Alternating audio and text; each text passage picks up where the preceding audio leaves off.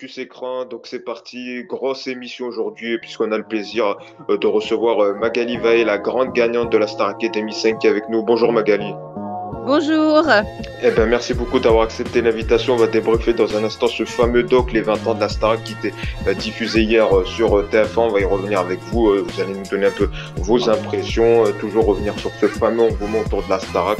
Et puis, vous donnerez également votre regard sur la télé d'aujourd'hui. Dans un instant, on va vous écouter avec attention également pour m'accompagner cette semaine. Évidemment, une bande de chroniqueurs. J'ai avec moi cette semaine Damien, Baptiste, Antoine et Tiffen. Bonjour à tous les quatre. Salut Yacine. Bonjour. Salut salut tout le monde. Eh ben merci à tous les quatre d'être avec nous. Donc on va tout de suite démarrer par ce fameux doc. Euh, donc euh, les 20 ans de la Starac, c'était diffusé hier euh, évidemment donc sur TF1. Il y a eu beaucoup d'avis positifs hein, sur les réseaux sociaux. Alors c'est vrai, il y avait une forte concurrence avec l'Eurovision dont on va en parler dans un instant. Ce sera la deuxième grosse partie avec vraiment ce très beau score de la France avec Barbara Pravi qui est arrivée deuxième. Cette polémique qui pourrait bousculer également le classement avec donc le groupe italien qui a pris un des membres du groupe italien qui a été pris possiblement en train de prendre des stupéfiants, donc on va y revenir, qui pourrait chambouler tout le classement on va y revenir dans un instant, puis on reviendra également sur la prestation de euh, Barbara Pravi dans un instant. Plutôt bon score, hein, quasiment 4 euh, millions de téléspectateurs pour le doc euh, de la Star Academy, donc avec une forte concurrence, comme je le disais, avec l'Eurovision. Vous, Magali, quand vous avez su qu'il y avait eu un doc sur les 20 ans, on sait qu'il y en a certains candidats qui ne souhaitent pas revenir sur cette expérience. Est-ce que vous, vous avez dit oui tout de suite pour revenir, pour revenir sur cette expérience qui, quand même, mythique, a changé votre vie? Moi, ça fait, euh, ça fait 16 ans que je réponds aux questions sur la Starac, donc je vois pas pourquoi j'arrêterai aujourd'hui.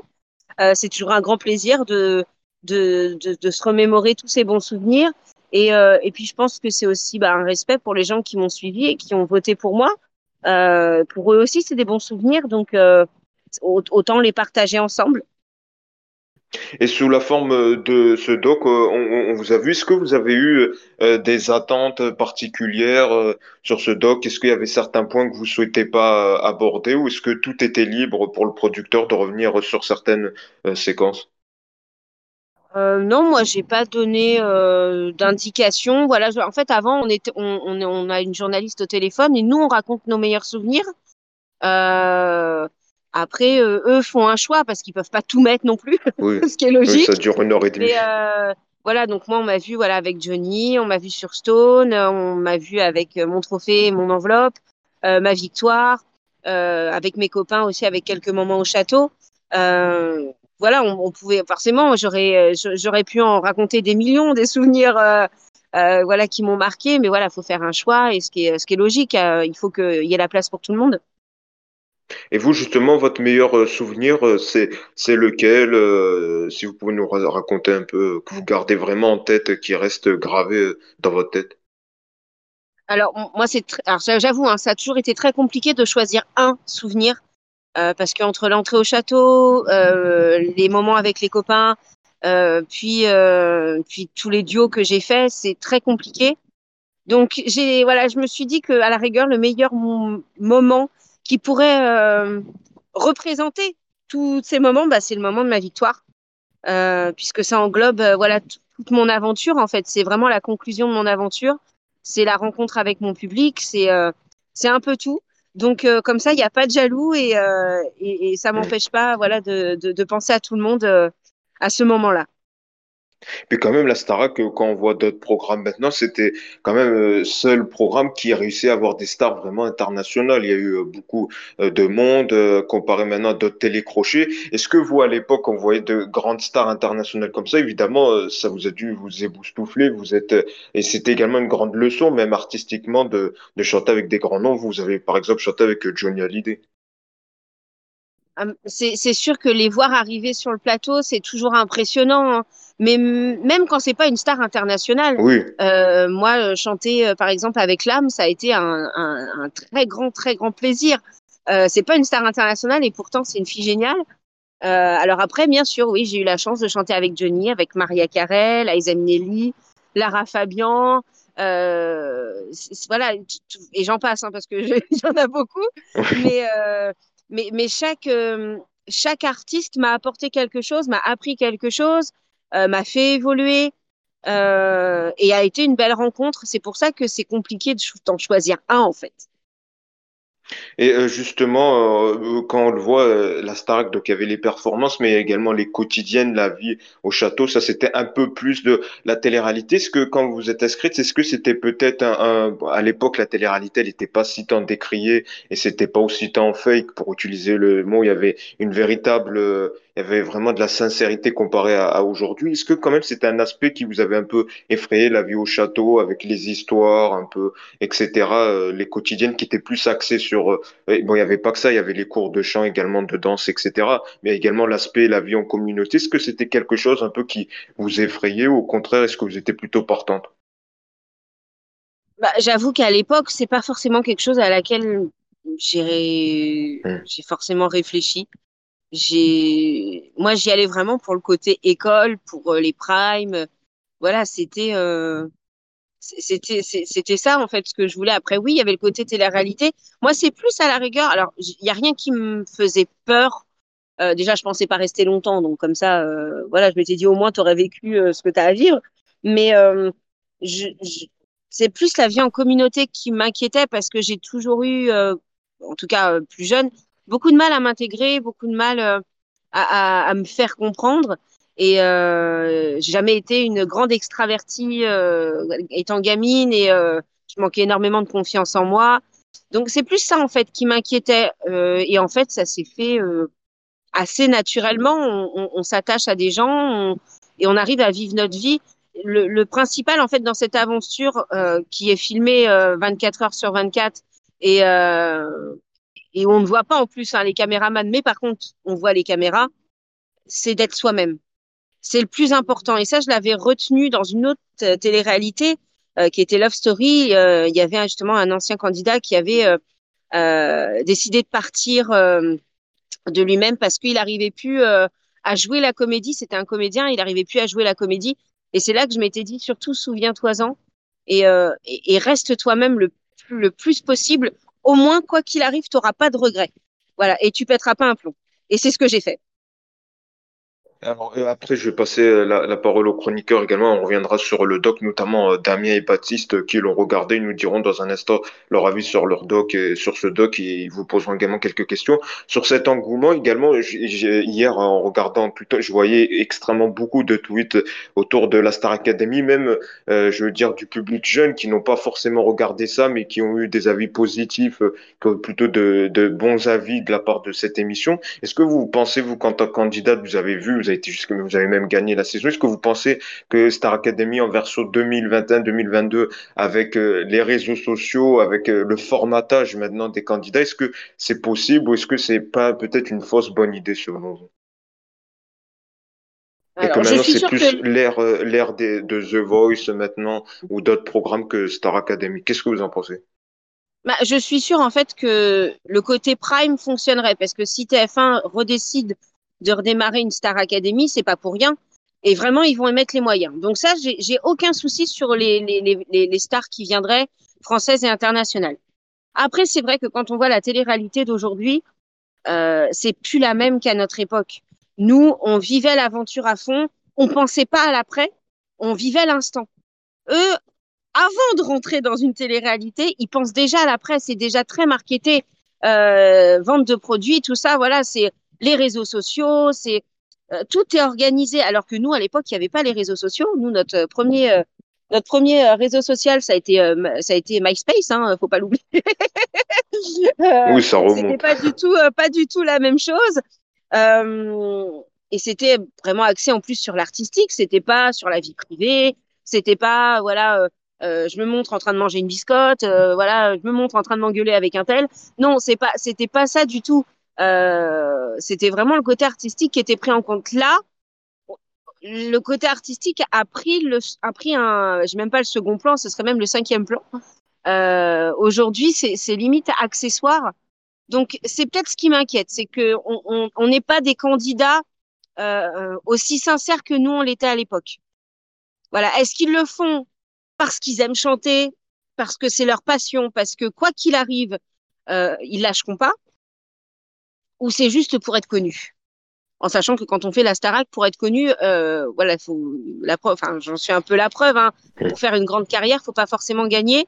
Et, euh, et au contraire, quand on gagne, on fait pas forcément une grande carrière. Donc voilà, on le voit aussi d'ailleurs dans The Voice. Euh, c'est, je sais pas si la sincérité serait vraiment là, et c'est ce qui me fait peur. Mais je l'espère vraiment. Alors, euh, nos chroniqueurs, notamment Damien et Baptiste, je sais qu'ils ont regardé le documentaire euh, hier. Peut-être, euh, Baptiste, ton regard sur le documentaire que tu as regardé hier, et puis après une question que tu souhaites pousser à notre invité Magali Vaille. On t'écoute, Baptiste.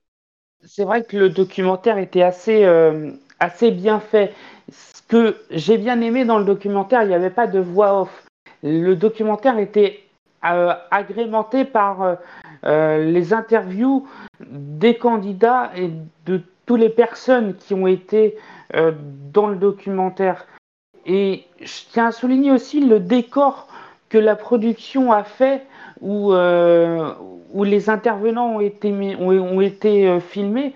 Parce qu'habituellement, dans un documentaire, tu n'as pas d'intervenant, tu as juste une voix off.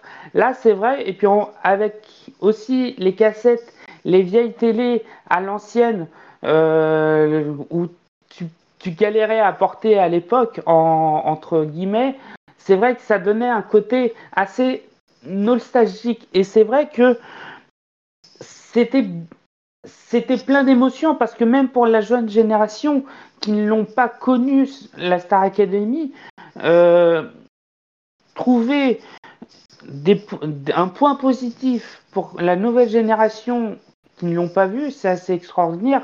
Et je peux, je peux le, je le rappelle, hein, tous les primes de la Star Academy sont disponibles sur la, sur la, sur la chaîne YouTube de la Star Academy. Donc pour tous ceux qui n'ont jamais vu des primes de la Star Academy, allez-y, franchement, je pense que vous allez vous, vous, vous éclater. Et Magali, j'ai une question pour vous. Euh, à quel moment vous êtes rentré sur le plateau où vous vous êtes dit Ah ouais, putain, quand même, euh, je vais être là-dessus pendant quasiment euh, quatre mois euh, au plus long terme. Alors le problème, c'est que je pourrais même pas vous le dire. Parce que quand j'ai mis les pieds sur le plateau, euh, j'ai très peu de souvenirs. C'était tellement fort. On, est un peu, un peu dans le brouillard. Et, et, j'ai pas ce souvenir de, de me dire, oh, mon Dieu, mais qu'est-ce que, mais qu'est-ce que tu fais là? Mais quelle chance tu as? Euh, Mais par contre, c'est quelque chose que je me suis répété plusieurs fois dans ma tête tout au long de l'aventure, malgré euh, voilà, malgré les embûches que j'ai pu avoir. Justement, c'est ce qui me faisait tenir, c'est me dire, il y a des millions de personnes qui ont fait le casting, qui rêveraient d'être à ta place. Alors, c'est pas parce que tu es nominé ou que tu vas partir qu'il faut baisser les bras. Euh, j'ai failli partir à un moment de l'aventure et, et, pour ces personnes-là et pour le public qui me suivait, euh, voilà, j'ai décidé de, de, de, continuer et de me battre. Euh, donc c'était ouais, ce moment-là, je m'en souviens pas vraiment. Mais par contre, je me souviens avoir eu beaucoup le trac lors du premier Prime. À quel, à quel moment vous avez voulu partir? Au moment où j'ai chanté Stone. Euh, j'étais, euh, c'était ma quatrième nomination. J'en avais ras-le-bol euh, de me prendre peu, que des critiques. Un peu comme Pierre lors de la saison 3. Oui, alors moi, j'aurais pas fait de la même manière. Hein. J'y avais déjà réfléchi, hein, mais moi, j'aurais, voilà, en fait, j'aurais attendu de voir. Si j'avais été éliminée, bah, je serais partie. Euh, par contre, bah oui, si j'avais pas été, voilà, si j'avais été sauvée, par contre, voilà, je, je, je, je m'étais dit, tu t'en vas, quoi. Et en fait, euh, parce que déjà, je pensais pas être sauvée par le public parce que j'étais contre Jean-Luc et Ellie, qui étaient deux très très forts candidats, euh, deux très belles voix, deux très grands artistes. Euh, vraiment à côté, je, je, je pour moi, c'était, enfin, c'était couru d'avance. Et je savais que je, je serais, enfin, j'étais persuadée en tout cas que je serais pas sauvée par mes camarades. Donc je m'étais dit, oh. voilà, je vais, je vais leur couper l'herbe sous le pied. Je dis que je pars, comme ça au moins, il n'y a pas de problème. sauf que j'ai été sauvée par le public et, et je me suis dit, tu peux pas leur faire ça. Tu peux pas faire ça à ces gens qui te soutiennent. Ça fait quatre fois qu'ils te sauvent. Qui te sauvent. Tu peux pas. Euh, si, si on décide que tu pars, eh ben tu pars. mais, mais, mais leur fais pas ça parce que eux, ils, ils, y sont pour rien, en fait, ce qui se passe. Et au contraire, ils te soutiennent, ils sont derrière toi. C'est eux qui font que, que, que j'ai encore, que j'avais encore un peu de force et je me suis dit, allez, continue à te battre. Et la preuve, c'est que la semaine d'après, j'ai pas été nominée. mais vas-y, continue à te battre, garde la rage. Euh, de toute façon, euh, enfin, que tu ailles plus loin ou pas, euh, c'est ta passion. Alors profites-en et prends ce que tu as à prendre. Et puis voilà, et, c'est comme ça que, j'ai réussi à passer outre. Vous avez été l'une des candidates les plus nominées de, la Star Academy. Et j'ai juste une dernière question. Alors, pas de toutes les Star hein, juste de la mienne. non, mais voilà, c'est ça, c'est justement. Et juste, vous avez chanté avec Grégory Le Marchal, euh, qu'on a très souvent vu dans le documentaire où les, documents, où les euh, internautes ont été très émus. ça vous a fait quoi justement sur le moment de revoir que vous avez chanté avec l'une des meilleures voix de la Star Academy euh, moi, je, euh, tous les ans, à une certaine période, et je pense que vous savez laquelle, je, je, je, je me remémore tous ces moments que j'ai eu la chance de vivre avec Grégory. Bien sûr, ce duo en fait partie, et, euh, et je sais que j'ai eu une chance inouïe, surtout qu'à la base, je devais pas chanter avec Grégory, je devais chanter avec Florent Pagny, Conte Partiro, et Émilie devait chanter avec Grégory. Et les répétitions euh, sur le plateau juste avant le prime ont fait que euh, ça collait pas. Donc euh, la prod a inversé. Et euh, je crois que c'est le plus beau cadeau qu'ils aient, pu me faire parce que j'ai pu découvrir quelqu'un de vraiment génial, de drôle, de touchant, de battant. et, et vraiment, ça a été une très très belle rencontre. J'aurais aimé le connaître plus, j'aurais aimé J'aurais aimé tellement de choses euh, vis-à-vis de Grégory. J'ai euh, j'ai énormément de regrets de ce côté-là, mais euh, voilà, faut pas avoir des regrets. C'est comme ça, c'est la vie. Mais vraiment, ça a été un, beau cadeau de d'avoir cette chance de chanter avec lui. Alors Damien également, notre chroniqueur, a regardé également le documentaire. On t'écoute. Qu'est-ce que tu as pensé du documentaire? Et pareil, une question que tu souhaites poser à notre invité Magali alors je rejoins Baptiste sur tout ce qu'il a dit. C'est vrai que c'était un beau documentaire qui, selon moi, prenait quand même plutôt la forme d'un test pour TF1 pour mesurer l'engouement encore présent du public autour du programme en vue potentiellement d'une nouvelle saison. Euh, d'ailleurs, un Prime serait en préparation et devrait être tourné euh, à la mi-juin euh, pour TF1 une nouvelle fois. Alors, la Star Academy reste une émission culte avec une vraie nostalgie des gens pour le show. Aujourd'hui encore, même ceux qui étaient tout petits, comme le disait Baptiste, se souviennent d'extraits mythiques. On se souvient évidemment des candidats stars du programme, mais aussi des candidats un peu plus atypiques qui étaient euh, là plus pour faire le show, plus dans l'humour. On se souvient aussi de la vie de château, des scènes cultes, euh, mais aussi des invités, hein, comme euh, vous l'avez rappelé, Beyoncé, Britney Spears, Ray Charles, des, voilà, des caprices de stars qui ont été évoqués dans le documentaire. Et c'était agréable aussi d'avoir accès à ces coulisses. Et en regardant le, documentaire hier, moi, je me suis quand même rendu compte qu'aujourd'hui, ça me semblerait un peu plus compliqué quand même d'avoir accès à un tel show, d'avoir accès à de tels artistes euh, emblématiques, de tels artistes internationaux.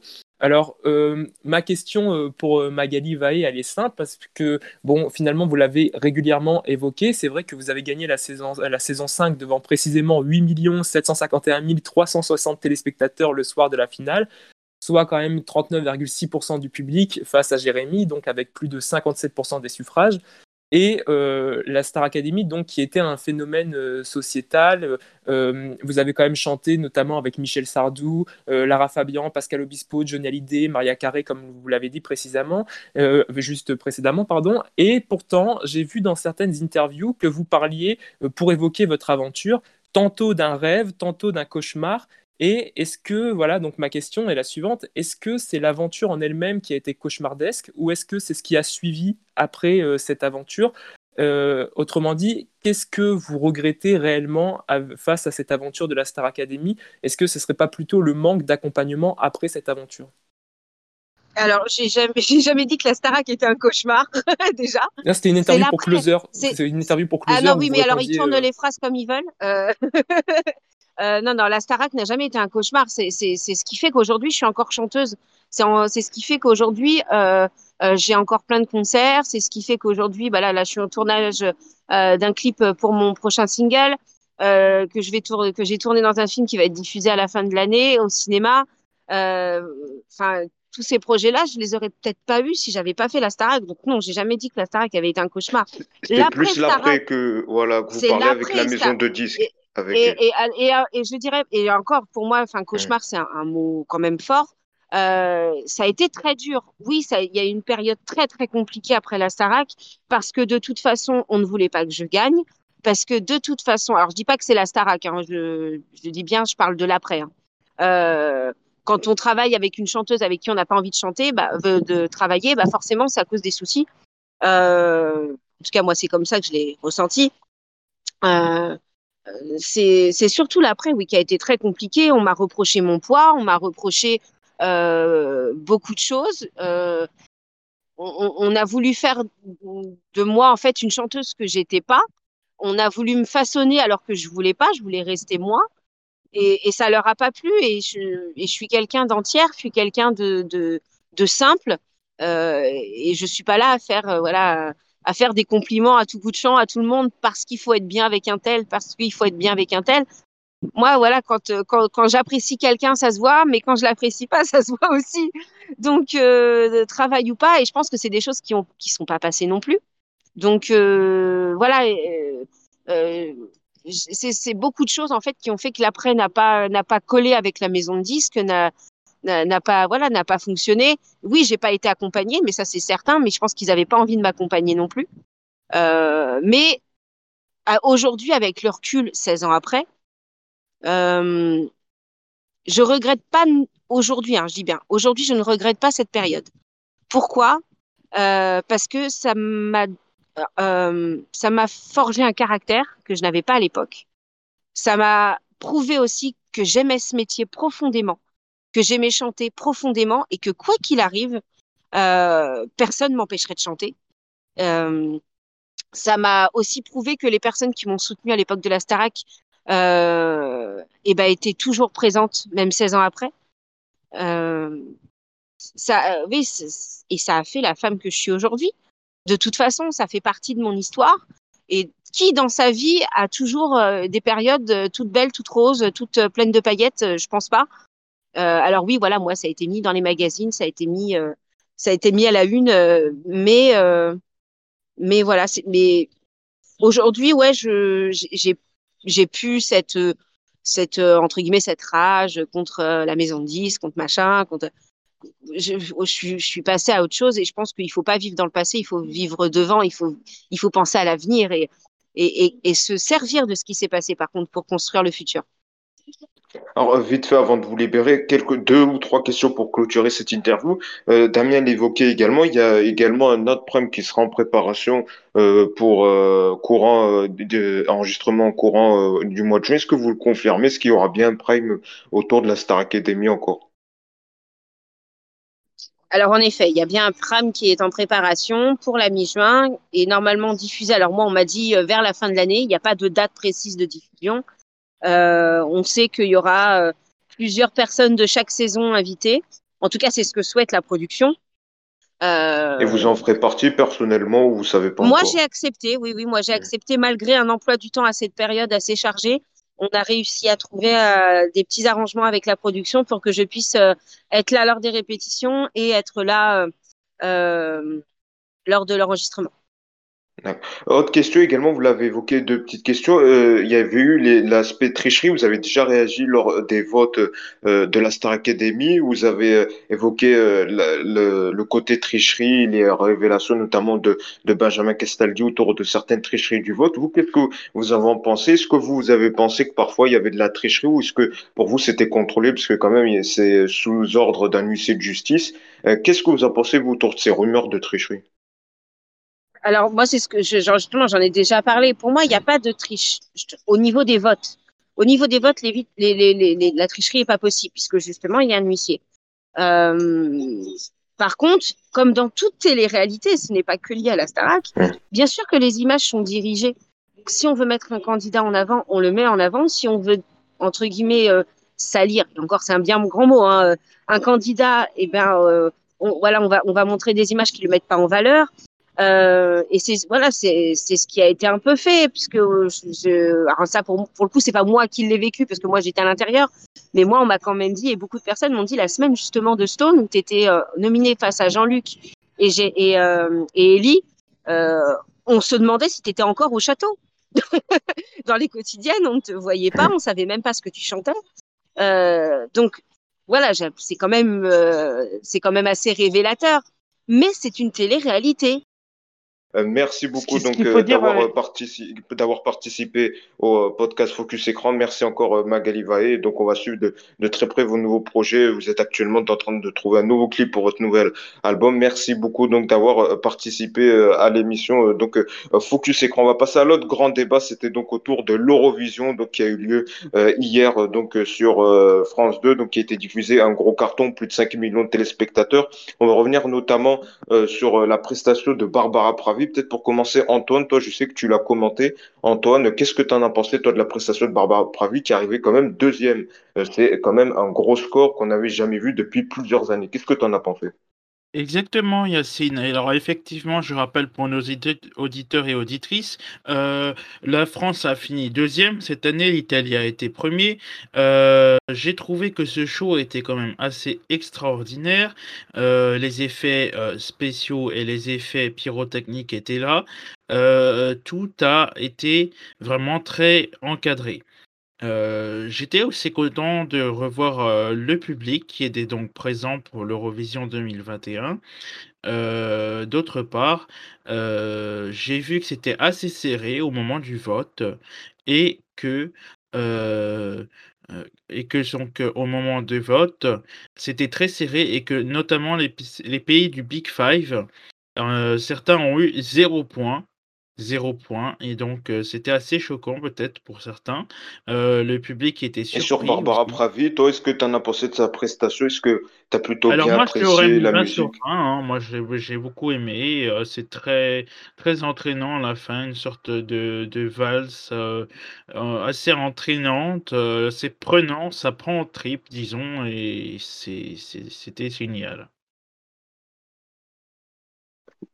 Euh, on va écouter peut-être euh, Damien, toi, qui qu'est-ce que tu as pensé de la prestation, puis quand même euh, ce score deuxième qui est quand même un des plus hauts depuis plusieurs années. À noter que peut-être le classement peut être bousculé puisqu'il y a actuellement une polémique avec l'un des membres du groupe italien qui a donc, on le rappelle, c'est l'Italie qui a gagné l'Eurovision, donc de l'un de ses membres donc qui est accusé d'avoir pris du qui avoir pris euh, du stupéfiant. Donc, il y a un test qui est actuellement en cours. Le membre de ce groupe italien, lui, nie les faits, affirme que euh, c'était, euh, qu'il a ramassé des bouts de verre cassés, mais il y a quand même plusieurs éléments troublants, notamment le fait que son collègue à côté le remarque, fait un bougement du bras lorsque la caméra est fixée. Donc, on sera fixé sur le sort avec les résultats du test. Qu'est-ce que tu en as pensé, Damien, de cette soirée Eurovision et de la prestation de Barbara Pravi? Non, mais déjà, je pense qu'on peut être fier quand même de la France. C'est vrai que pendant de nombreuses années, on, a ri, on s'est moqué de nous, on a fait preuve d'autodérision en disant voilà que on y allait, mais on y allait finalement pour perdre, qu'on y allait, mais qu'on y allait finalement pour se retrouver dans le bas du classement. Là, on est à une, on a la deuxième place c'est honorable, c'est même plus qu'honorable, voilà, c'est inespéré.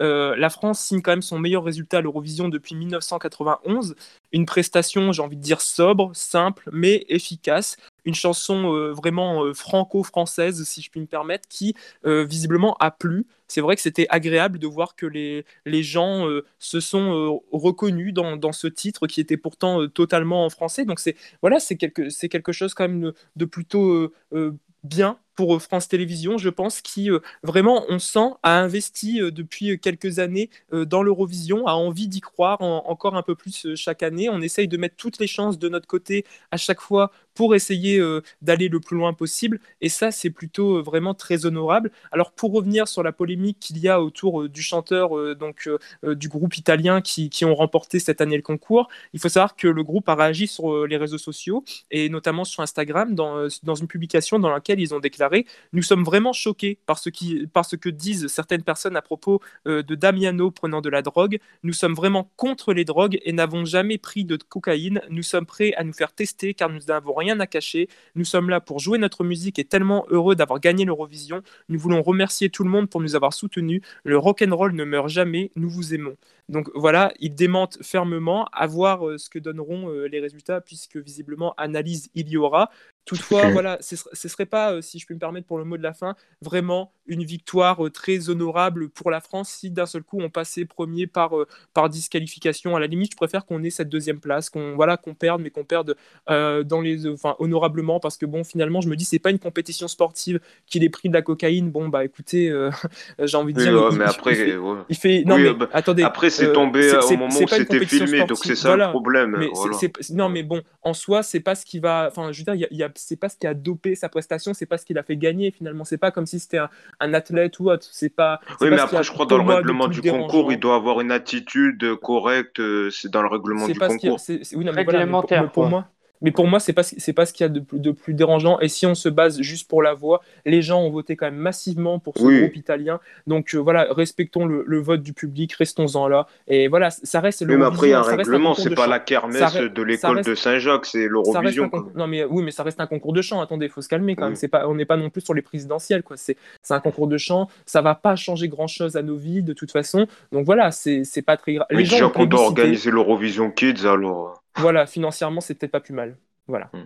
Euh, Baptiste, toi, est-ce que euh, je sais que toi, quand on avait fait un débat, tu n'avais pas trop apprécié la musique euh, qui allait représenter la France. Alors, est-ce que le, ce deuxième score t'a surpris, toi, cette deuxième position? Tu, vois, on, va, on va un peu révéler les, les offs de l'émission. Hier, on, on, Oh là là, je crains le pire. Voilà, bah exactement, c'est ce que tu peux craindre. Euh, hier euh, et samedi, on, en a discuté un peu en off sur Twitter et on s'est dit à quoi ça sert d'en parler dans l'émission puisque de toute façon, bah on va on, va y aller pour perdre. Et bah là, bizarrement, je suis assez surpris. Euh, en fait, je pense que je m'attendais pas à un tel résultat. C'est bizarre, hein.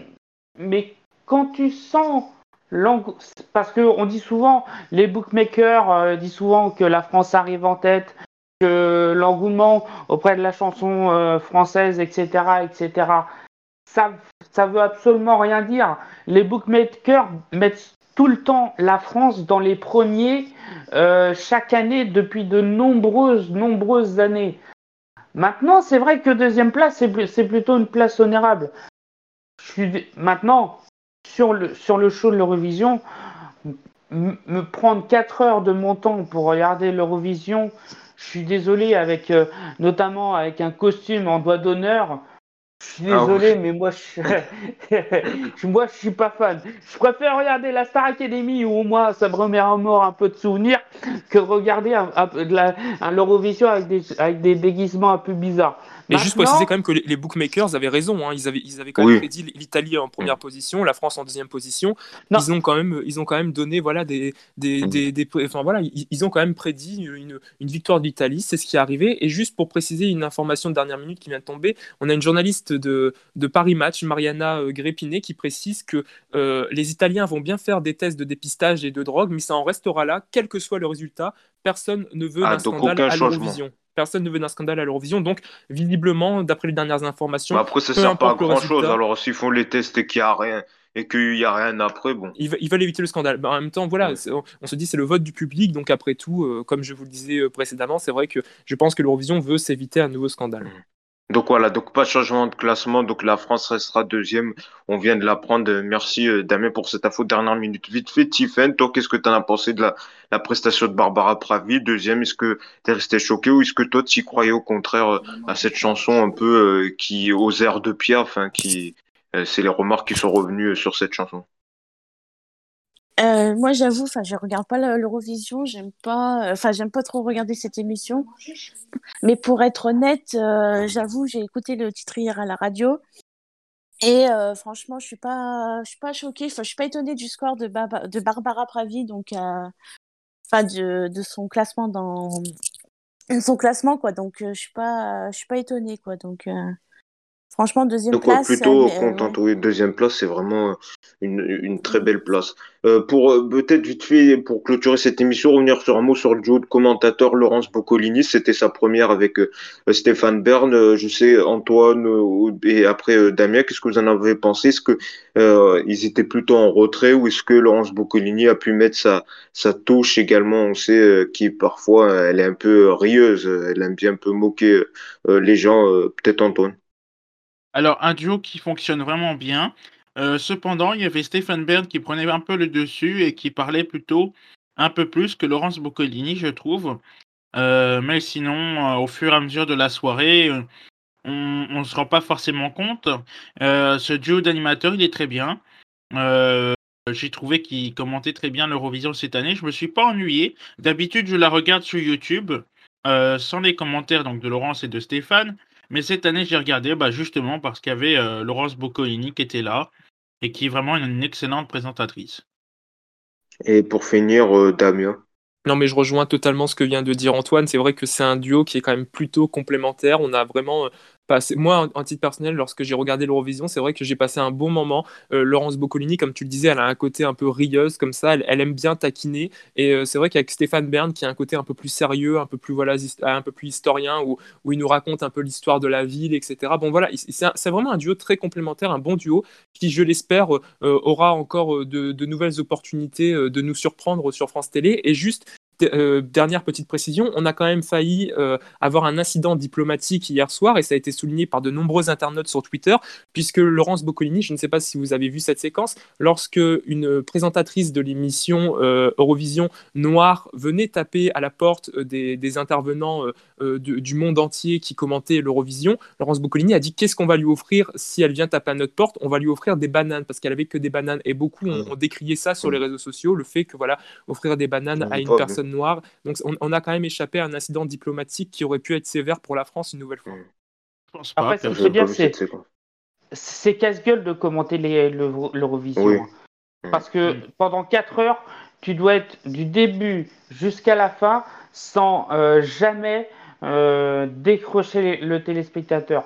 C'est vraiment, vraiment. Je crois que pour vrai. moi, en, en avis euh, téléspectateur, c'est vraiment l'émission la plus casse-gueule à commenter. Parce que quand tu fais The Voice ou autre émission en direct hein, où il y a un vrai barnum, bah, tu as l'engouement du public sur le plateau.